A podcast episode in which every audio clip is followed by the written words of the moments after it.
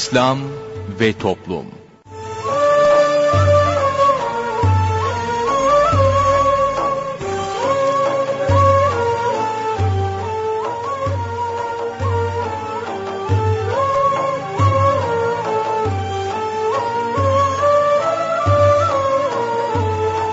Merhaba sevgili dinleyicilerimiz yeni bir programla daha sizlerle birlikteyiz. Bugün ana kumanda masasında arkadaşımız İsmail Sert görev yapıyor. Ben Mustafa Toköz programı sunuyorum. Programımıza şiirlerle menkıbeleri yayınlayarak başlayacağız. Daha sonra ilahi dinleyeceğiz. İlahinin ardından günlük sohbetimizi paylaşacağız. Daha sonra Hayatım Roman gelecek ve son olarak da Sorun Söyleyelim de Osman Ünlü hocamızla birlikte olacağız. Şiirlerle menkıbeler Mevlana Seyyid Hasan rahmetullahi aleyh Namaz günahları temizler. Hadiste buyurdu ki bir gün Resul-i Ekrem beş vakit namaz ile cuma namazları hem bunları kılanların öbür cumaya kadar küçük günahlarının kefareti olurlar. Büyük günahlardan ve haramdan kaçanların affına sebep olur küçük günahlarının.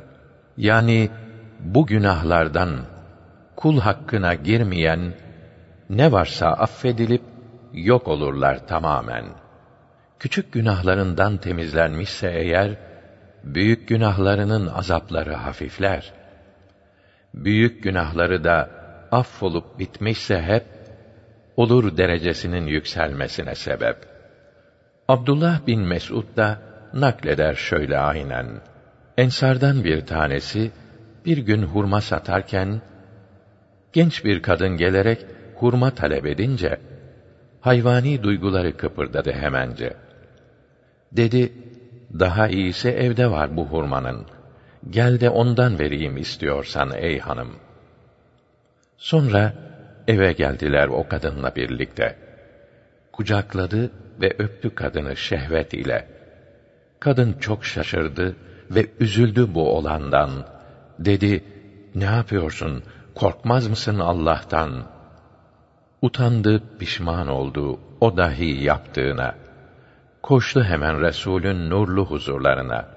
Yaptığı bu günahı arz edince ona hem bir cevap vermediler o zata fahri alem. Maksadı şu idi ki adamın arz etmekte cezasını çeksin de kalmasın ahirete. Bu hususta bir vahiy bekliyordu o server. Sonra öğle namazı kılındı hep beraber. Nihayet vahiy geldi Resule çok geçmeden. O ayette Rabbimiz buyurdu ki mealen kim beş vakit namazı her gün eda etse hep o günkü günahların affına olur sebep. Resulullah o zata bunu haber verince çok sevinip Resule sual etti hemence. Dedi ki: İş bu müjde sırf bana mı aittir yoksa bütün ümmetin hepsine şamil midir? Allah'ın sevgilisi buyurdular ki yine bu müjde ümmetimin aittir her birine. Ey Allah'ım beni senden ayırma. Ey Allah'ım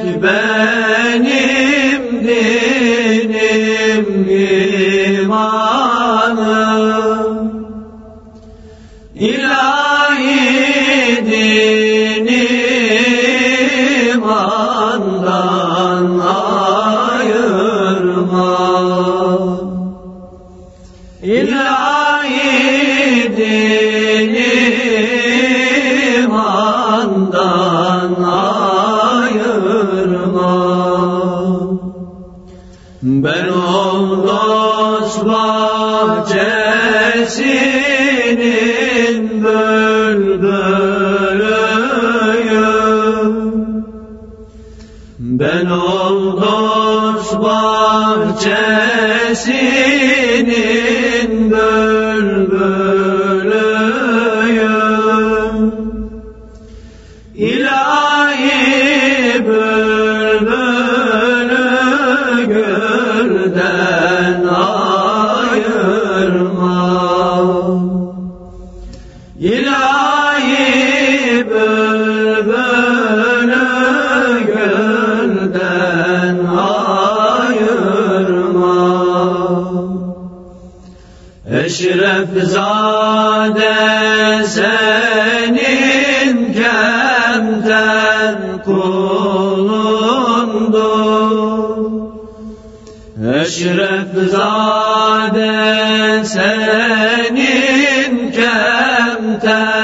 kemten kulundu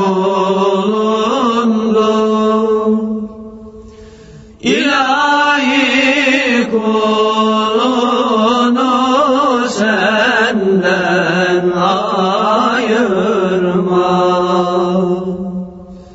İlahi kulunu senden ayırma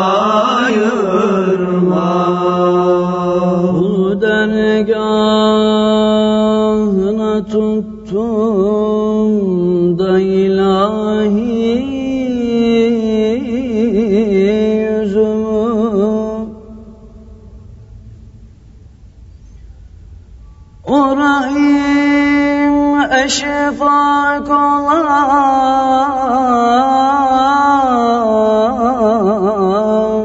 vadine diktim gözümü. Beni benden daha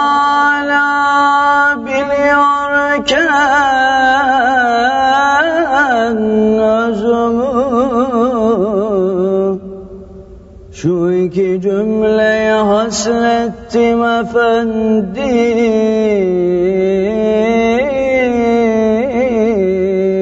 sözümü Malikine emrederek Düzahına atma bizi Hazreti Fahri Cihan Hürmetine yakma bizi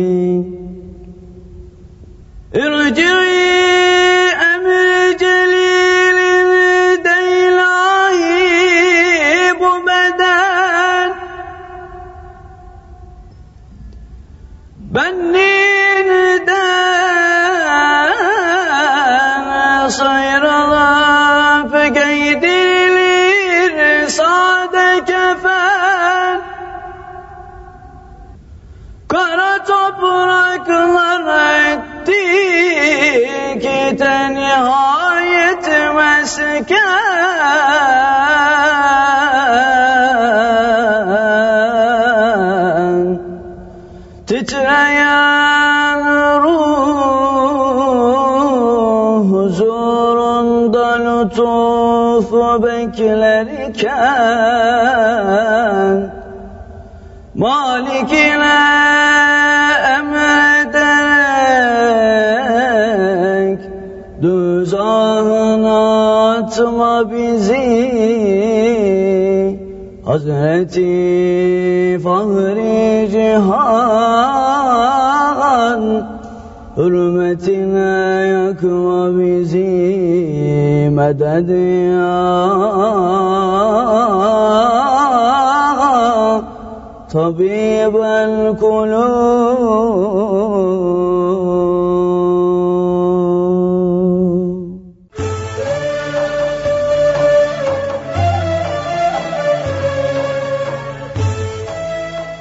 Değerli dinleyenler sırada bugünkü sohbetimiz var. Sohbetimizin başlığı işlerinde aceleci olma Acele etmemeli. Zira acele eden ya hata yapar veya hatalı duruma yakın olur. Ağır ve temkinli hareket eden o işte ya isabet kaydeder veya isabet etmeye yaklaşır. Acele şeytandandır. Ağır ve temkinli hareket etmekse Allahü Teala'dandır. Her şeyin sahibi, yaratanı olan Rabbimiz kullarının isyanlarına bile ceza vermekte acele etmiyor ve onların rızıklarını kesmiyor. Hatta Ahkaf suresinde Peygamber Efendimiz'e hitaben, mealen, peygamberlerden ulul azm olanların sabrettikleri gibi sen de sabret. Onlara azap verilmesi için dua etmekte acele eyleme buyurmaktadır. Bunun için işleri de işlerinde acele etmemeli ve hemen karar vermemelidir. Zira aceleyle verilen kararlara şeytan karışır. Hadis-i şerifte acele şeytandandır, teenni Rahmandandır buyuruldu. Peygamber Efendimiz vefatlarından önce Mescid-i Nebi'de Eshab-ı Kiram'a hitaben Ey muhacirler ve ey ensar! Vakti belli olan bir şeye kavuşmak için acele etmenin faydası yoktur. Allahü Teala hiçbir kulu için acele etmez. Bir kimse Allahü Teala'nın kaza ve kaderini değiştirmeye, iradesinden üstün olmaya kalkışırsa onu kahr ve perişan eder. Allahü Teala'ya hile yapmak, onu aldatmak isteyenin işleri bozulup kendi aldanır buyurmuşlardır. Nefsi emmare inatçıdır. Bir işi murad ettiği vakit neticesine varmaya acele eder. Bunun için nefsin istediği bir şey hatıra gelince şeytan fırsatı kaçırma hemen yap der. O da yapar. Şeytanın vesvesesi olan hayırlı iş insana tatlı gelir ve aceleyle yapmak ister. Bunun için hadis-i şerifte Allahü Teala acele etmeyeni sever. Acele şeytandandır. Allahü Teala hilmi yani yumuşak huyu sever buyurulmuştur. Umumiyette acele etmeye sebep insandaki dünyalık toplama hırsıdır. Kanaat sahibi olan bundan kendini korur. Zira kanaat bitmeyen bir hazinedir. Kalbe gelen şeyi yaparken Allahü Teala'nın rızası var mı, yok mu diye düşünmeli. Sevap mı, günah mı olacağını anlamalı ve günah değilse yapmalıdır. Böylece teenni edilmiş yani acele edilmemiş olur. Yalnız bazı yerlerde acele etmek lazımdır. Hadis-i şerifte acele etmek şeytandandır, beş şey bundan müstesnadır. Kızını evlendirmek, borcunu ödemek, cenaze hizmetlerini çabuk yapmak, misafiri doyurmak, günah yapınca hemen tövbe etmek buyuruldu. İhtiyaçları ve kıymetli şeyleri elde ederken acele etmeyip, yavaş, temkinli hareket etmeye vakar denir. Vakar, ağır başlı olmaktır. Yoksa fırsatı kaçıracak, menfaatini kaptıracak şekilde uyuşuk olmak değildir. Ebu Abdullah Nibaci Hazretleri talebelerine hitaben, Allahü Teala'dan gelen şeyleri, nimetleri ve kendisinden Allahü Teala'nın neyi istediğini bilmeyen kimse kalbini perdelemiş olur. Kim nefsinin isteklerine kavuşmak için acele ederse, iyiliklere kavuşma yollarını keser. Kim nefsinin her istediğini yer ve bunların peşine düşerse, o kimsenin başına çeşitli belalar gelir buyurmuştur. İmam-ı Azam Ebu Hanife Hazretleri, talebesi Ebu Yusuf Hazretlerine hitaben, yolda yürürken vakarlı bir şekilde yürü. Acele acele, salına salına yürüme. İşlerinde aceleci olma. Konuşurken yüksek sesle konuşma. Bağırıp çağırma. Daima kendin için sükun ve sükutu seç buyurmuştur. Evladı Resul'den olan Muhammed Cevat Hazretleri de, üç şey kimde bulunursa pişman olmaz. Bunlar acele etmemek, meşveret ve tevekküldür buyurmuşlardır. Bir günah işlendiği zaman tövbe etmekte acele etmeli, tövbeyi sonraya bırakmamalıdır. Zira hadis-i şerifte ölmeden evvel tövbe ediniz. Hayırlı işleri yapmaya mani çıkmadan önce acele ediniz. Allahü Teala'yı çok hatırlayınız. Zekat ve sadaka vermekte acele ediniz. Böylece Rabbinizin rızıklarına ve yardımına kavuşunuz buyuruldu.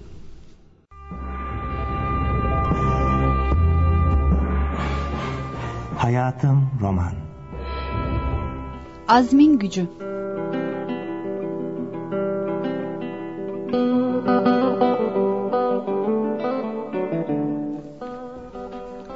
Yedi yıl önceydi. Bir sabah evin kapısı hızla çalındı. Gelen muhtardı. Bana telefon gelmiş. Çok şaşırmıştım. Beni kim arayabilirdi ki? Koşarak muhtarlığa gittim. Arayan aynı köyden arkadaşım Seyit'ti. Uzak bir şehirde çalışıyordu. Çok sevinmiştim. Bir süre sohbet ettikten sonra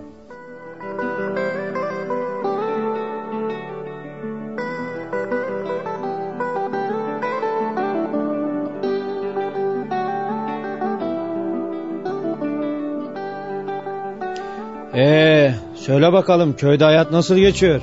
nasıl olsun be Seyit? Sabahtan akşama boş boş dolanıp duruyoruz. E, burada çalışmak ister misin? Sana iş bulurum. Sahi mi diyorsun? Elbette. Gelecek misin? Ne diyorsun Seyit? Gelmez olur muyum hiç? Tabii ki geliyorum. Sağ ol Seyit. Sağ ol.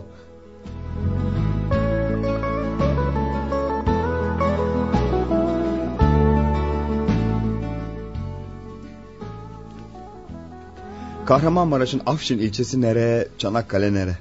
Ama durur muyum hiç? Hemen ertesi gün yola çıkıp 20 saatlik yolculuktan sonra arkadaşımın yanına vardım. O gece dinlenip ertesi gün bir fırında çalışmaya başladım. Bir ayın sonunda azmimle işi kavramıştım. Üç ayın sonunda ise artık usta olmuştum. Kendime güvenim de gelmişti. İşte o zaman köyüm geldi gözümün önüne. Kardeşim geldi.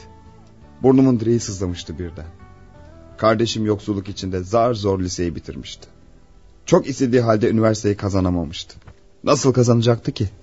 Dershaneye gidecek parası yoktu ki gitsin. Evde ek ders kitapları yoktu ki çalışsın.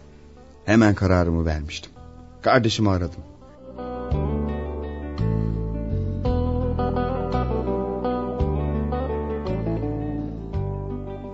Abi çok sevindim aradığına. Hepimiz seni çok özledik. Ben de sizleri çok özledim Alim. Şimdi beni iyi dinle. Biliyorsun ben okuyamadım ama senin okumanı istiyorum. Ben de istiyorum abi ama nasıl? Dinle. Burada dershaneler var. Bütün öğrenciler oraya gidiyor. Ben de seni yazdıracağım. Ne? Sahi mi söylüyorsun?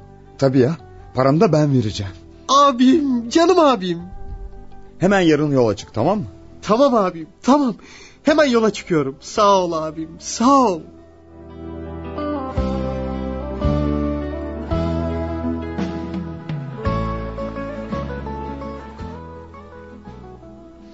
İnanamıyorum Ali. Dershane ücretlerinin bu kadar yüksek olduğuna inanamıyorum. Üzülme abi, ne yapalım? Büyük şehir burası. Her şey çok pahalı. Seni de boş yere umutlandırdım. Aldığım maaş bir aylık taksidi karşılamıyor bile. Sen elinden geleni yaptın abi, üzülme. Bak ne diyeceğim. Ben de bir işe girsem hem çalışır hem okurum. Ha ne dersin? Olmaz öyle şey. Ben seni buraya okuman için çağırdım. Çalışman için değil. Hiç olmazsa sana yük olmam abi. Peki ya. Peki.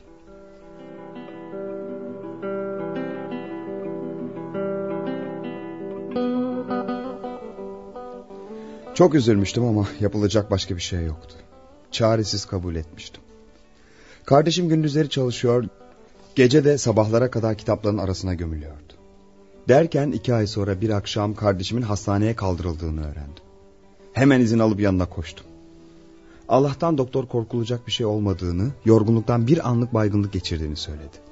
Rahatlamıştım. Ama artık kardeşimin çalışmasına izin veremezdim. Peki ya dershane taksitleri? Kardeşim masrafı ne olacaktı? Derken Allah yine yardım etti. Bir lokantada dolgun maaşlı bir iş buldum. Hemen fırından ayrılıp oraya geçtim. Artık rahatlamıştım. Ve kardeşim üniversite sınavına girdi. Sonuçların gazetede açıklanacağı gün ikimiz de heyecandan ölebilirdik.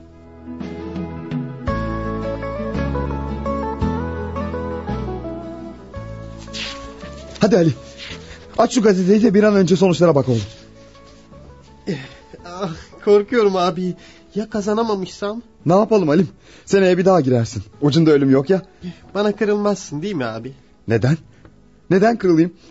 Nasıl zor şartlar altında okuduğunu bilmiyor muyum? Şimdi olmazsa seneye olur. Üzülme. Ama şu sonuçlara da bir an önce bak artık. Peki. Ah, işte bu sayfada. Ee, şimdi bakalım. Ee, evet. Ee, bulamadın mı numaranı? E, bir dakika abi bir dakika bakıyorum. Ah, abi abi. Ne oldu Halim? Ne oldu ha? Çabuk ah, söyle. Kazandım abim kazandım. Doğru söyle be oğlum. Bak bak işte numaram burada kazandım abi. Aslanım koçum. İstanbul Üniversitesi İşletme Fakültesi.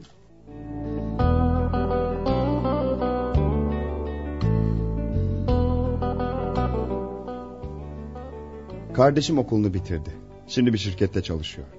İyi bir işi, dolgun bir maaşı var. Buradan bütün gençlere seslenmek istiyorum. Okuyun. Ne olursa olsun tüm engelleri aşarak okuyun. Benim gibi cahil okumaya hasret kalmayın.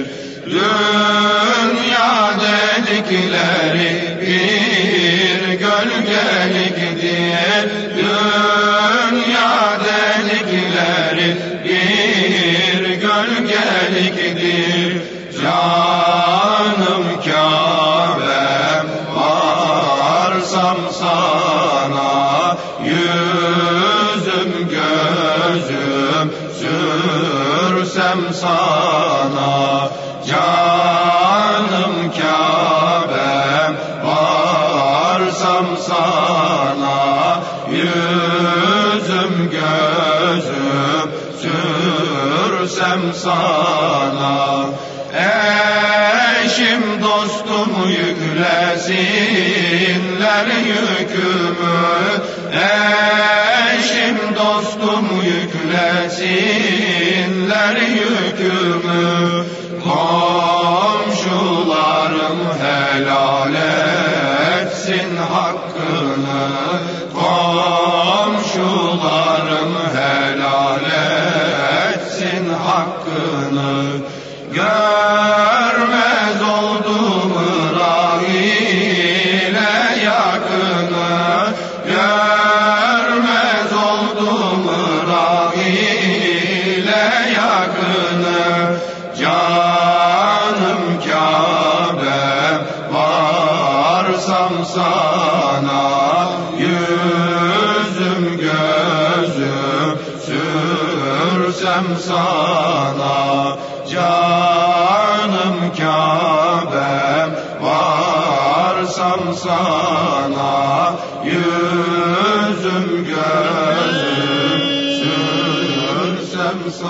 الله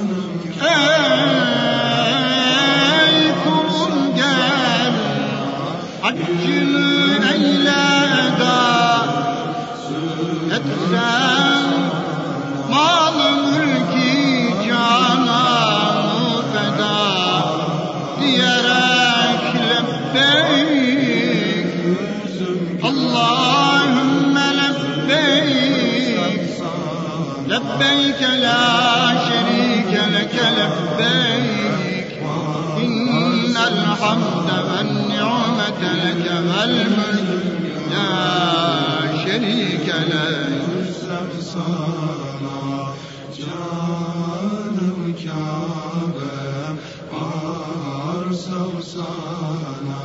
Babus selam.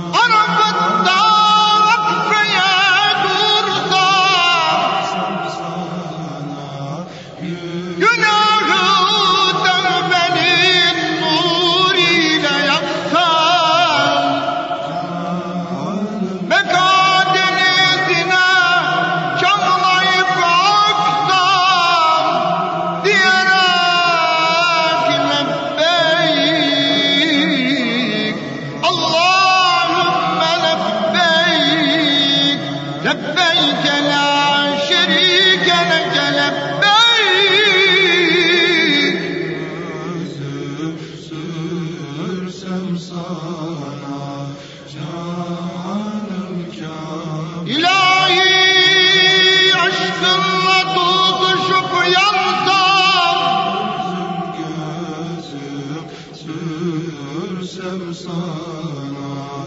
Deryayı rahmette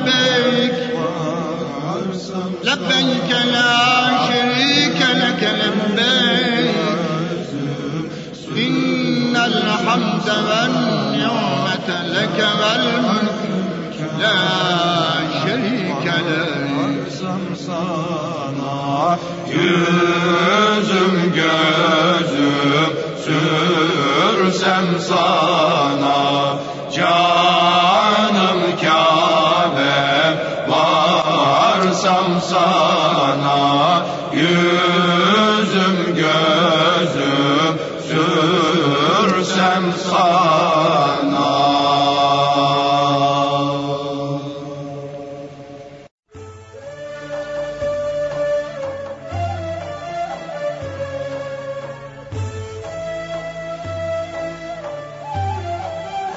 Değerli dinleyenler yayınımıza devam ediyoruz. Sırada sorun söyleyelim var. Osman Ünlü hocamızla birlikteyiz. Hoş geldiniz hocam. Efendim hoş bulduk. Hocam dinleyicilerimizden gelen sorular var. Bir dinleyicimizin şöyle bir sorusu var. Saçları diyor ortadan ayırmak caiz midir? Caiz. Herhangi Yahudi adetidir demişler. Yok değil Resulullah Efendimiz Aleyhisselatü Vesselam ortadan ayrıldı diye kitaplarda geçiyor. Hiç alakası yok. Çünkü böyle şeyler adete bağlıdır. Ve Yahudilerde olsun, Hristiyanlarda olsun hani saçlarını belli bir şekil verirken bunu ibadet diye yapmıyorlar. Adete bağlı olanlardandır. Bir başka e, sorusu dinleyicimizin bir hoca demiş ki Peygamber Efendimiz kendi doğum günü olan pazartesi günü oruç tutardı. İşte pazartesi perşembe tutardı. E, onu Özür dilerim gülüyorum da ona benzemek için herkes kendi doğum günün hangi günü? Aslanım be ne hüküm çıkarmış. Lan başında saksan vur beline kazmaydı. yani diyor kendinize tabi olun. Peygamber Efendimiz'e tabi olmayın. O demek. O demek ya. Doğru. Herkes doğru. nefsine tabi olsun. E, kendine tabi olsun. Kendi doğum gününde oruç tutsun. Bidattır ya. Yani Allah Allah. Allah Teala şaşırtmasın. Şimdi böyle deyince e, biraz önce bir konuya bakarken yine rastladım hadis-i şerifi. Öyle zaman gelme durumu var ki o zamanki din adamları eşek leşinden daha fazla kokacak böyle. Kokuşacaklar. Niye? E çünkü dinden uzaklaşacaklar. Ehl-i sünnet alimleri kitaplarından uzaklaşacaklar. Nakli terk edecekler. Nefislerine göre konuşacaklar. Allah Teala korusun. Hani yine bir hadis-i şerif daha vardı orada. E, bir camide bin kişi olacak fakat içinde bir tane imamlı kimse olmayacak. E bunların başında e, namaz kıldıran da var. Ya o da olmayacak yani. Allah Teala muhafaza buyursun. Yani oturup hepsini düşünmesi lazım bunu. Hepimizin düşünmesi lazım. Yani ben din adamıyım, ben hocayım. Ya da televizyonda konuşuyorum, radyoda konuşuyorum, gazetede yazıyorum, camide vaaz ediyorum. Ben müftülük makamındayım, işte e, Diyanette bilinen fetva heyetindeyim falan. Bunlar hiçbirisine dönüp bakmayacaklar. İtikadın düzgün mü, amelin düzgün mü? E, ve öğrendiklerini doğru olarak öğrenmiş ve doğru olarak itikad edip amel etmişmişsin ona, ona bakacaklar. Yoksa mevkin, makamın, etiketin, kariyerin e, efendim ne olursa olsun daha melekler hiç kimseye bakmazlar. Gözün yaşına bakmazlar. Şeyde hatırlarsan toplantılarda sık sık tekrar ederlerdi.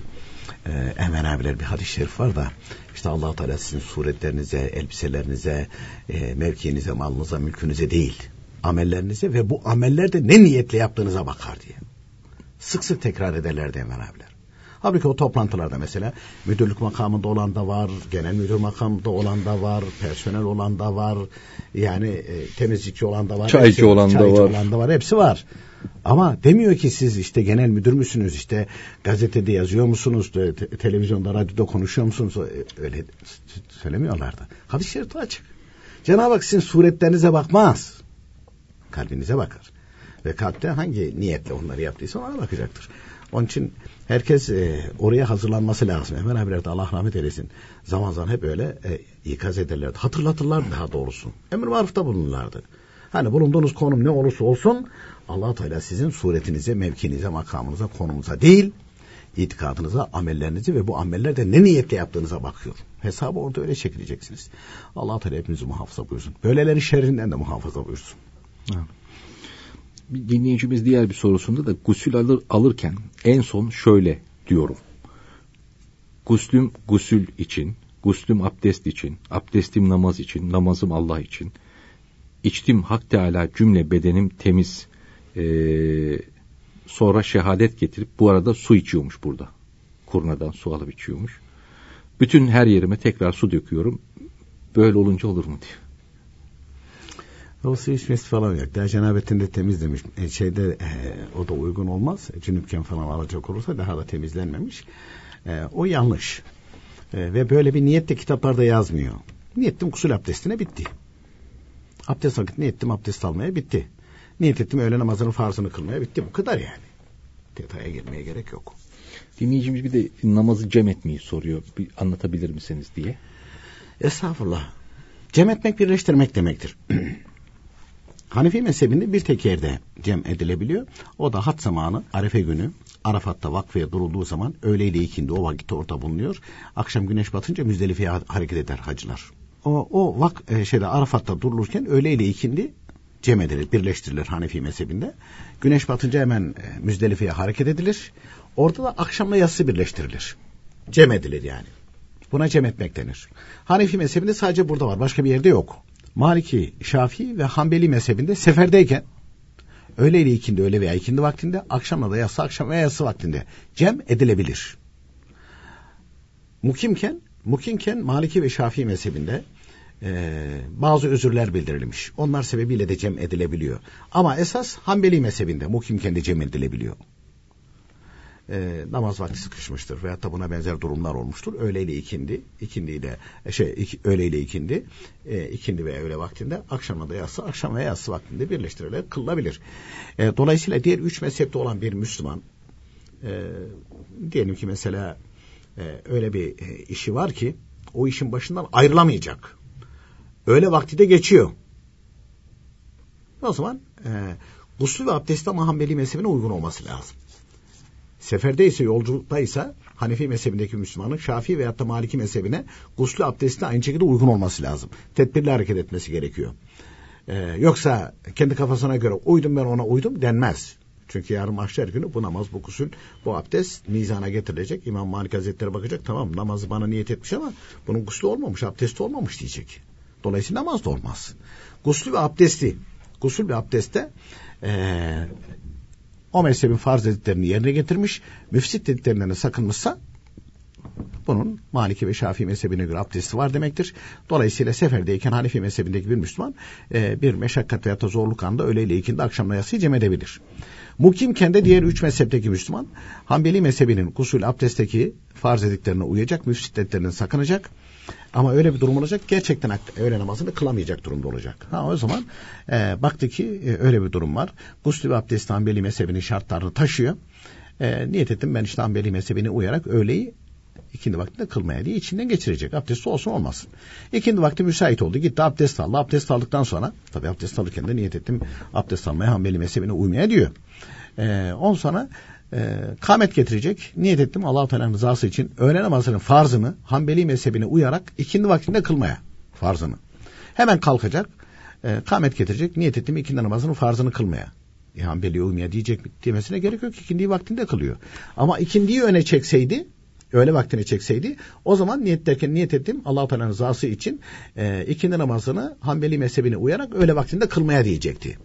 Veya bu öğle ikindi olmadı akşam oldu. Akşam mesela sıkıştı yetişemeyecek. Hemen niyet ettiği içinden abdesti olsun olmasın. Hanbeli mezhebine uyarak bunu yatsı vaktine tehir ettim diye. Yas, e, gitti yatsı vakti girmiş abdestini aldı. Hemen kamet getirir niyet ettim Allah Teala'nın rızası için akşam namazının farzını Hanbeli mezhebine uyarak yatsı vaktinde kılmaya. Hemen kalkar yatsının farzını kılar. Bitti. Çünkü farz farz araya bir şey ilave edilmez. Efendim ondan sonra yatsı vaktinde benim vaktim müsait. Ee, ben kaza da kılıyordum. Akşamın sünneti yerine, yatsının sünneti yerine. Onları ilave edebilir miyim arkasına? Tabii ilave edebilir. Vitri sonra kılabilir miyim? Tabii vitri zaten vaktindedir. Daha imsaha kadar kılabilir. Onun bir mahsuru söz konusu değil efendim.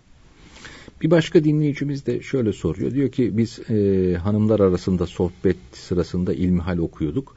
Kadınların da rükuda ve secdede topuklarını birleştireceğini okuduk. Öyle anladık. E, ama radyoda e, hocam daha önce anlatmıştı. Bunun erkeklere özgü bir şey olduğunu söylemişti. İlmihalde de öyle bir şey anlaşılmıyor. Nasıl anlatılır onu bilmiyorum. Ee, nereye okudularsa okudukları yeri aynı şekilde bildirirlerse bir bakarız biz de. Nereye okumuşlar ve oradan gerçekten öyle bir şey anlaşılıyor mu anlaşılmıyor mu? Bir de biz bakarız. Bir başka dinleyicimiz Yasin suresini namazda okuyabilir miyiz diyor. Tabii. Yasin-i Şerif sadece birisi vefat ettiği zaman veya vefat etmek üzere okunur, kabir başında okunur diye bir kayıt yok ki. Alt sayfadır. Sure-i Yasin namazda okunabilir. Birinci rekatta alt sayfada okunabilir mi? Tabii. Parça parça okunabilir. Tabii. Birinci rekatta birinci sayfa, ikinci rekatta ikinci sayfa. Veya üç ayet veya işte on ayet. Ee, başından üç ayet, sonundan üç ayet öyle de okunur. Ama e, peş peşe okumak daha eftaldir. Ee, dinleyicimiz bir de sureleri namazda okurken o bir atlamak değil iki atlamak konusunda e, anlayamadım diyor. Namus surelerde mesela birinci rekatta Elemtere'yi okuduk. İkinci rekatta Lilafi'de şaşırıyoruz. Onu geçeceğiz. Okumak istemiyoruz. Hatta okuyamayacağız. Onu atlayacağız. Kitaplarda buyuruyor ki bir sure atlayarak ki ondan sonra Eraytellezi geliyor. Birinci rekatta Elemtere'yi okudun. Ondan sonraki sure bir sureyi atlayarak üçüncü sureyi okumak mekruhtur buyuruyor. Eğer Leyla fi e, okuyamıyorsan er, Eraytellezi de atlayacaksın. İnna atayna ve aşağısındakiler okuyacaksın. Bunun anlaşılmayacak yeri nedir anlamadım. Hani sebebi nedir, hikmeti nedir onu soruyorsa e, dinin emri böyledir. Biz de buna uyarız. Başka bir şey yok. Yok efendim şu niyetle yok, yok öyle bir şey. Dinleyicimiz ikinci olarak da namazda diyor herhangi bir rekatta Fatiha'yı okumadığımızı hatırlasak ne yaparız? Geri döneriz. Onu okuruz. Öbür rekatları tekrar ederiz. Hangi rekattaysa değil Hı-hı. mi? Tekrar ederiz. secdeyi sehivle namazı kurtarırız. Bütün farzların terkinde böyle mi olur? Böyle olur. Yani oraya geri dönüyoruz. Tabii. Oradan itibaren devam Hı hı. ediyoruz. Namazı tamam. Rükû yapmadığımızı, secdenin birisini yapmadığımızı hatırlarsak, dördüncü rekatta hatırladık geri dönüyoruz. Peki tek secde yapılmış olsa? Aynı. Geri döneceğiz. Orada da O mı secde- farz yerine gelmemiş olur? Farz tek yerine yapınca. gelmemiş olur. Tabii. Ee, geri döneriz. O, o, o secdeyi de yaparız. Öbür rekatları da tekrar ederek e, kılar ve netice itibariyle de secdeyi sehivle namazımızı kurtarırız. Bir başka dinleyicimiz de şöyle soruyor hocam. Ee, diyor ki namaz kıldığımız seccade mesela e, onun diyor eni boyu falan böyle bir standart belirtilmiş mi kitaplarda? Tabii. Boyu 5 metre. Yani 3 metre. ya insan sığacak kadar bir şey. Kitaplardan şeyi yok. Sadece namaz Yani bugün piyasada gördüğümüz ya da işte hanımların kendilerinin işlediği falan şeyler. Tabii insanın haline göre. Mesele vardır adam 2 metre. Uzun boylu bir adam. E Bizse bir buçuk metre mesela. Bir buçuk metre kendine göre bir seccade yapmıştır mesela. E o ona sığmaz. O adam kendine göre yapacak. Ya da adam çok geniştir. Veya çok geniştir. E, hani bir e, iki karış bir şey yapmışsın adam ayaklarını koyuyor dışarı e, taşıyor. E, Herkes haline ve durumuna göre. Belli bir standartı yok onun. Ama sade olması gibi bir standart var değil mi? Yani Şey özelliği bu sade olması. Cami resmi olmamalı, Kabe resmi olmamalı, sade olmalı, desenli de olmamalı. Çünkü namaza durunca bakıyorsun desenlerle meşgul olmaya başlıyorsun. Bir başka dinleyicimiz yatsı namazını gece yarısından sonraya bırakmak tahrimen mekruh olduğunu okudum. Doğru okumuş. Bu sadece namazı cemaatle kılanlar için midir diyor. Hayır canım. Herkes için o. Herkes için o. Maliki mezhebinde üçte birinden sonraya bırakmak haram. Hanefi mezhebinde e, gece yarısından sonraya bırakmak. Şafii mezhebinde de öyle. E, tahrim ve mekruh diye bildiriliyor. E, peki burada yanlış anlaşılan bir şey var. Bize gelen maillerde falan dikkatimi çekiyor benim. E, o zaman diyor hemen diyor farzında mı kılıvereceğiz? Hayır değil. Orada mekruh vakit yok. Biz evvel vaktini terk ettiğimiz için yani herhangi bir sebep bir şey özür falan yok. Geciktirdik. Geciktirme sebebiyle biz bu günaha girdik. Yoksa yine sünnetiyle beraber kılınır. Çünkü dört mezhepte de yatsının son vakti imsaktır. Oraya kadar kılınabilir. Tabii kılınabilir. İmsaka kadar. E, dört mezhepte de yatsı o vakte kadar kılınır. Ama e, Hanefi'de ve Şafii'de işte gece yarısından sonraya bırakmak. Tahrime mekruh ve haram. E, Maliki mezhebinde üçte birinden sonraya bırakmak haramdır. Geçiyor, günahtır diye geçiyor. Hocam son bir soru var. Ee, vaktimizin de sonuna yaklaştık. Kısaca cevap verebilirsiniz. Anne baba hakkı ile kayınvalide, kayınpeder hakkı bir midir diyor. Aynı değilse de e, kaim baba, kaim anne deniyor. Anne yerine ve baba yerine kaimdir. E, birisi e, dünyaya getirmiştir. Ondan sonra bir tür meşakkatlere katlanmıştır. Elbette haklar aynı değil. Ama hürmet ve saygı itibariyle anne ve baba yerine kaim olması sebebiyle gerekli hürmet ve saygı onlara da gösterilmesi gerekir. Ama hak itibariyle dünyaya getiren kadının hakkı ve o çocuğu yetiştiren babanın hakkı elbette ki kıyas kabul etmez. Peki efendim çok teşekkür ediyoruz vermiş olduğunuz bilgilerden dolayı. Biz teşekkür ederiz efendim. Sevgili dinleyicilerimiz bugün de programımızın sonuna geldik. Yarın yine aynı saatte buluşmak ümidiyle hoşçakalınız.